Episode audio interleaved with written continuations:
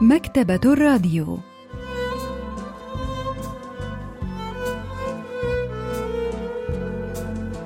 أهلا وسهلا بكم في حلقة جديدة من البرنامج الأسبوعي مكتبة الراديو، الذي نستعرض من خلاله كتابا جديدا كل أسبوع. واليوم سوف نستعرض قصة أناس يطيرون للكاتب نو يانغن. لحظات ونوافيكم بالتفاصيل.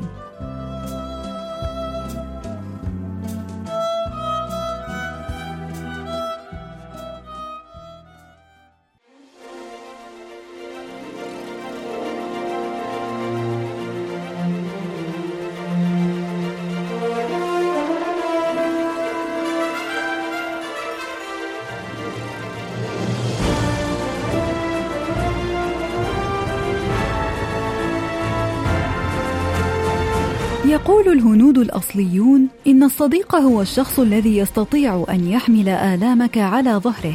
هل لديكم أصدقاء ينطبق عليهم ذلك الوصف؟ أعدت لكم فريق برنامج مكتبة الراديو خلال شهر مايو حلقات تساعدكم على تذكر الأصدقاء الذين خففوا عنكم في لحظاتكم الصعبة، تحت عنوان الصديق الحق في قصص الأطفال.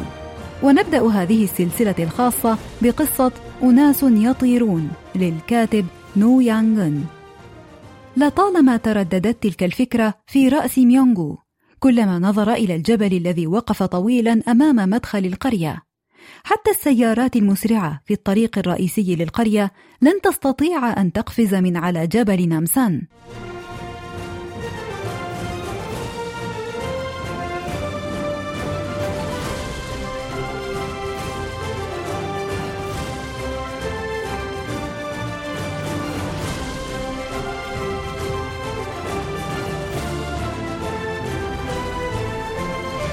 ولكن ذات يوم بنى لنفسه سيارة يمكن امتطاؤها كما يمتطي الناس الخيل حتى يستطيع أن يتسلق الجبال بها أو يغوص بها تحت الماء. أوه، هذه السيارة لا قيمة لها. إن السيارة التي بنيتها تستطيع أن تتسلق الصخور وأن تعبر الوادي. ترى أي اسم أطلق عليها؟ نعم، سأطلق عليها اسم السيارة الحصان، فهي تبدو كالحصان على أي حال. تسلق ميونغو على سيارته الحصان وبدأ يشغلها. أصدرت صوتا كصوت الدراجة البخارية. بدأت السيارة الحصان في إصدار أصوات كصوت الحصان. كانت تدفع الشجيرات من أمامها وتقفز فوق الحفر وتتسلق جبل نامسان. الآن أستطيع أن أتسلق جبل كمغانغسان وجبل بيكتوسان أيضا. أوقف ميونغو سيارته على قمة الجبل ثم تأمل القرية من عن. لقد نسيت أنني يجب أن آكل وأن أذهب إلى المدرسة. يجب أن أذهب. ولكنه حين كان نازلا من على الجبل على سيارته الحصان علق كم قميصه بفرع شجرة فتعلق بالشجرة من كمه، بينما انطلقت السيارة الحصان وحدها في الطريق. حاول أن يخلص نفسه من فرع الشجرة ولكنه لم يستطع. لم يكن ميونغو كثير البكاء ولكنه لم يستطع أن يمنع نفسه من الانهيار والبكاء. ميونغو استيقظ، إنه وقت الذهاب إلى المدرسة. هيا لتغتسل وترتدي ملابسك. هكذا جاءت الأم لتهدئ ابنها، وهنا اكتشف ميونغو أنه كان يحلم. هذه الشجرة اللعينة، لماذا أمسكت بي هكذا؟ لقد جعلتني أفقد سيارتي الحصان. كان يكره خسارة سيارته الحصان حتى ولو كانت جزءا من حلم. سترون، سوف أصنع شيئا أفضل كثيرا من سيارة الحصان الغبية هذه. ثم ذهب ميونغو ليغسل وجهه.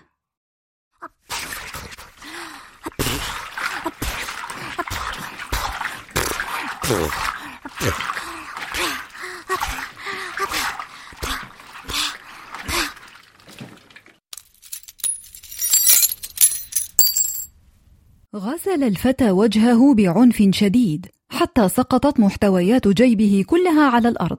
سقط من جيبه العديد من الأشياء، سلوك ومسامير وحلقات نطاطية وأغطية زجاجات. وبخته أمه وأمرته أن يتخلص من كل تلك القمامة. أنا لن أتخلص من هذه الأشياء في القمامة، أحتاجها كي أصنع سيارة حصان. كان ميونغ يحلم بأن يكون حداداً لأنه كان يحب أن يصنع الأشياء. بمجرد أن انتهى من فطوره ذهب إلى منزل جمسون وهو يحمل غداءه. صاح ميونغ: جمسون، هل أنت مستعدة للذهاب إلى المدرسة؟ أخبرته والدة جمسون أنها لا تزال تتناول فطورها. لا بأس يا سيدتي، سوف أنتظرها.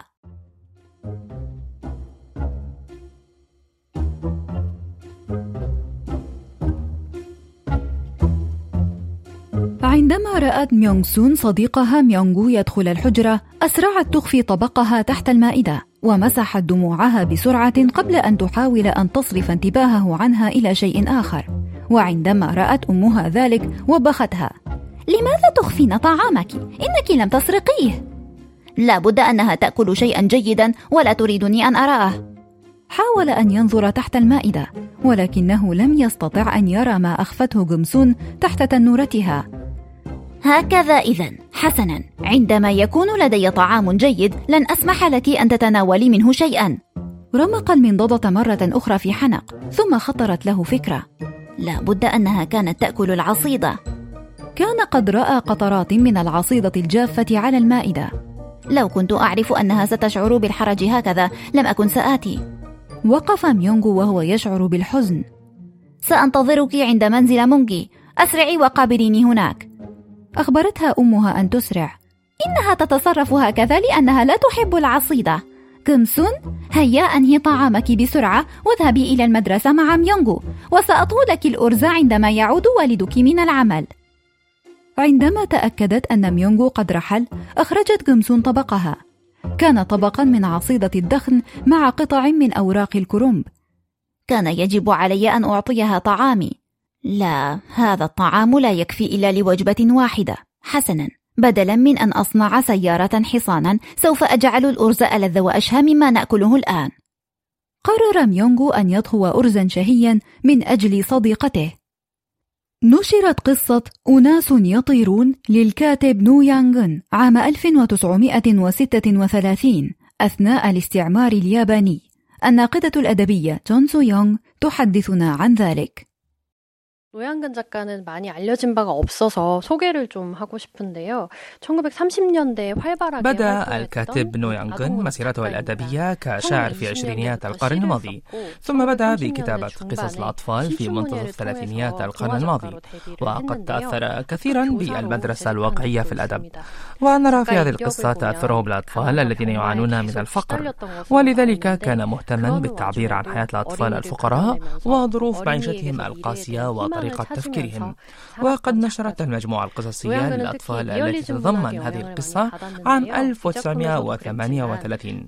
وفي تلك الأثناء كتب لي كوكرول الذي كان نشطا في حركة الاستقلال وعالما مقدمة القصة التي ذكر فيها التالي: العمل من أجل المستقبل يعني العمل من أجل صالح الأطفال، وإذا أردت أن تربي أطفالا صالحين فيجب أن توفر لهم التغذية النفسية المناسبة. في إشارة إلى أن قصص نو يانغن توفر ذلك الغذاء العاطفي المطلوب للأطفال ورغبة الطفل بطل القصة في العناية بأصدقائه والتعايش مع الآخرين وسط الظروف الصعبة التي يعانيها. تؤثر فينا ونفهمها جيدا كبارا وصغارا حتى يومنا هذا.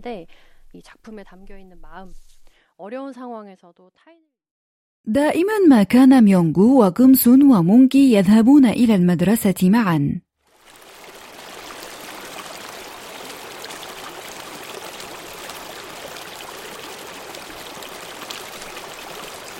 كان هناك جدول ماء ضيق يعلوه جسر رفيع في الطريق إلى المدرسة، وكانت جمسون تخشى عبور ذلك الجسر، ولذلك كان ميونغ ومونكي يتبادلان حملها على ظهريهما فوق الجسر. كان اليوم دور ميونغ في حملها. كان مونكي قد عبر إلى الجانب الآخر بالفعل، وكان ميونغ يسير ببطء فوق الجسر وهو يحمل جمسون على ظهره. ثم حدث شيء وهم في منتصف الطريق.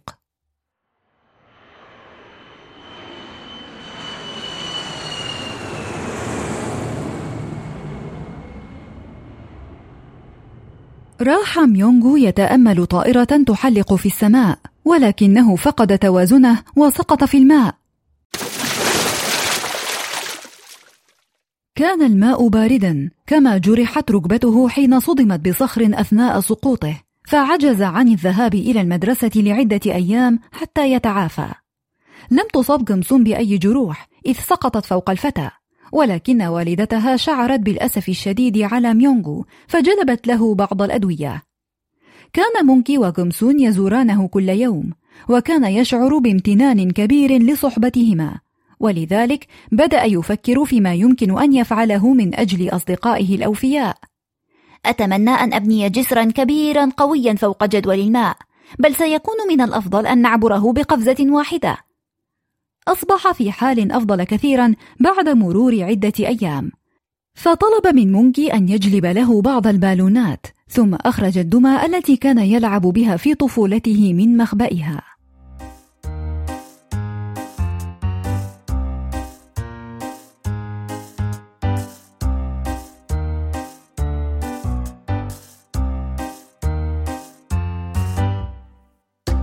في تلك الليلة أيقظ ميونغو أمه.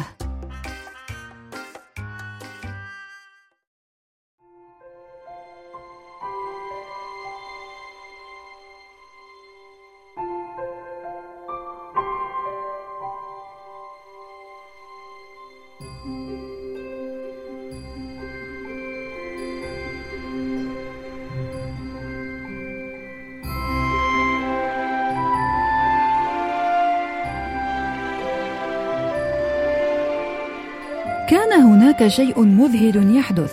الدميتان اللتان أخرجهما كانتا تطيران في الحجرة. قالت أمه: يا إلهي، هذا أمر مذهل. كانت هناك بالونات منفوخة ملصقة في كتفي كل دمية.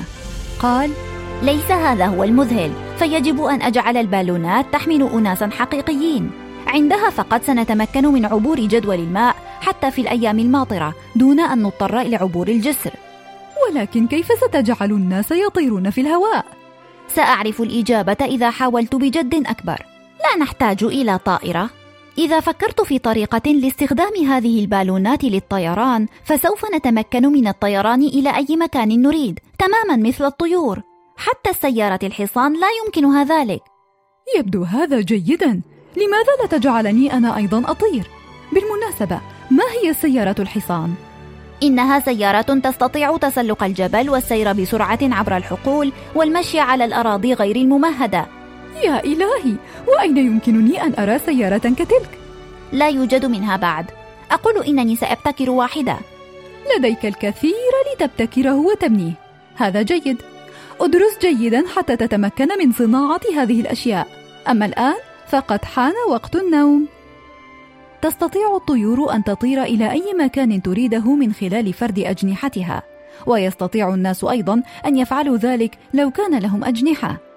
وإذا تحقق ذلك فسنتمكن من السفر إلى سيول في غمضة عين، ومن السفر إلى البلاد الأجنبية أيضا. حمست هذه الأفكار المثيرة ميونغو كثيرا، فلم يستطع أن ينام طوال الليل. شعر ميونغو بسعادة غامرة وهو يتخيل الأشياء التي يستطيع أن يبتكرها ويبنيها. البروفيسور بانغ مين، أستاذ الأدب الكوري بجامعة سيول الوطنية، يحدثنا عن أفكار ميونغو المثيرة وما تحمله من معان. 우리가 현재 만들어진 많은 것들이 과거에 상상해 놓은 것들이 많죠. الكثير من الأشياء التي نستخدمها اليوم كانت مجرد أفكار وخيال في الماضي، مثل الطائرة التي تخيلها ليوناردو دافنشي. وهناك أيضا ابتكار اسمه بدلة الطيران، وهي تمكن مستخدمها من الطيران كصاروخ في الهواء. يستطيع الناس الآن أن يسافروا عبر الهواء مثل الطيور، إذ يمكنهم استخدام بدلة الطيران هنا هذه بدلا من ركوب الطائرة. والكثير من الأشياء التي تخيلها الكاتب في هذه القصة أصبحت واقعا يستخدمه الناس الآن، وهو ما يثبت لنا قوة الخيال. في اليوم التالي كانت حالة ميونغو قد تحسنت أكثر، واستطاع أن يذهب إلى المدرسة مع مونكي وغمسون، وكان يحمل الدمى والبالونات في جيبه. لم يكن قد أخبر صديقيه بأمر الناس الذين يطيرون.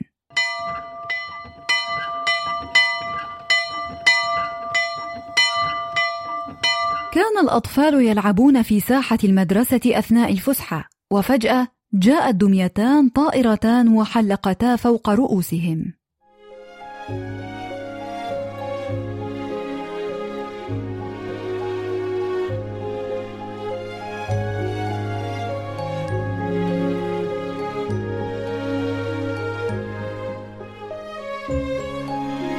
صاح الأطفال في سعادة.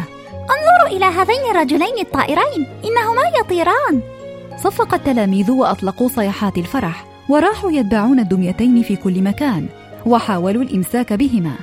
تساءل الأطفال عن مصدرهما، ثم ركض أحدهم تجاههم قائلاً: لقد رأيت الحداد وهو يصنعهم بطريقة تمكنهم من الطيران. ماذا؟ الحداد؟ ومتى وجد الوقت لصناعة رجال طائرين؟ ألم يظل مريضاً بعد سقوطه في الماء؟ استدار الأطفال ونظروا إلى ميونغو. كان ميونغو يراقبهم من ركن خفي في الساحة. جرفته موجة من التأثر الشديد فدمعت عيناه، وقرر قراراً جديداً. يحتاج الناس إلى الطعام كي يعيشوا، يجب أن أبتكر أرزاً يستطيع أي شخص الحصول عليه مجاناً.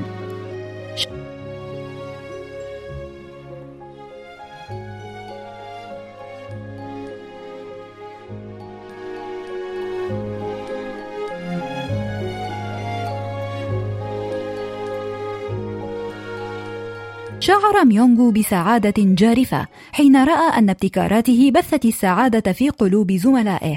الناقدة الأدبية جون سو يونغ تحدثنا عما يقصده الكاتب من ذلك. 중에서 아이들은 다 어렵게 살고 있지만 자기보다 힘든 처지에 놓여 있는 친구를 먼저 생각을 합니다. نرى أن الأطفال الذين ذكرتهم القصة أتوا جميعهم من أسر فقيرة، ولكنهم كانوا يهتمون ببعضهم بعضا، وكان ميونغو من أكثرهم اهتماما بالآخرين وحرصا على مصلحتهم. أراد أن يصبح حدادا، وهو ما يشير إلى أنه كان يريد أن يجعل حياة من حوله أفضل، ورغم العقبات التي حاطت به من كل مكان ظل ميونغو حريصا على أن يصنع جسرا قويا آمنا وأرزا وفيرا مجانيا من أجل الآخرين. ونرى أن القصة أنه فتى طيب القلب تجمعه صداقة قوية للغاية بجومسون ومونجي.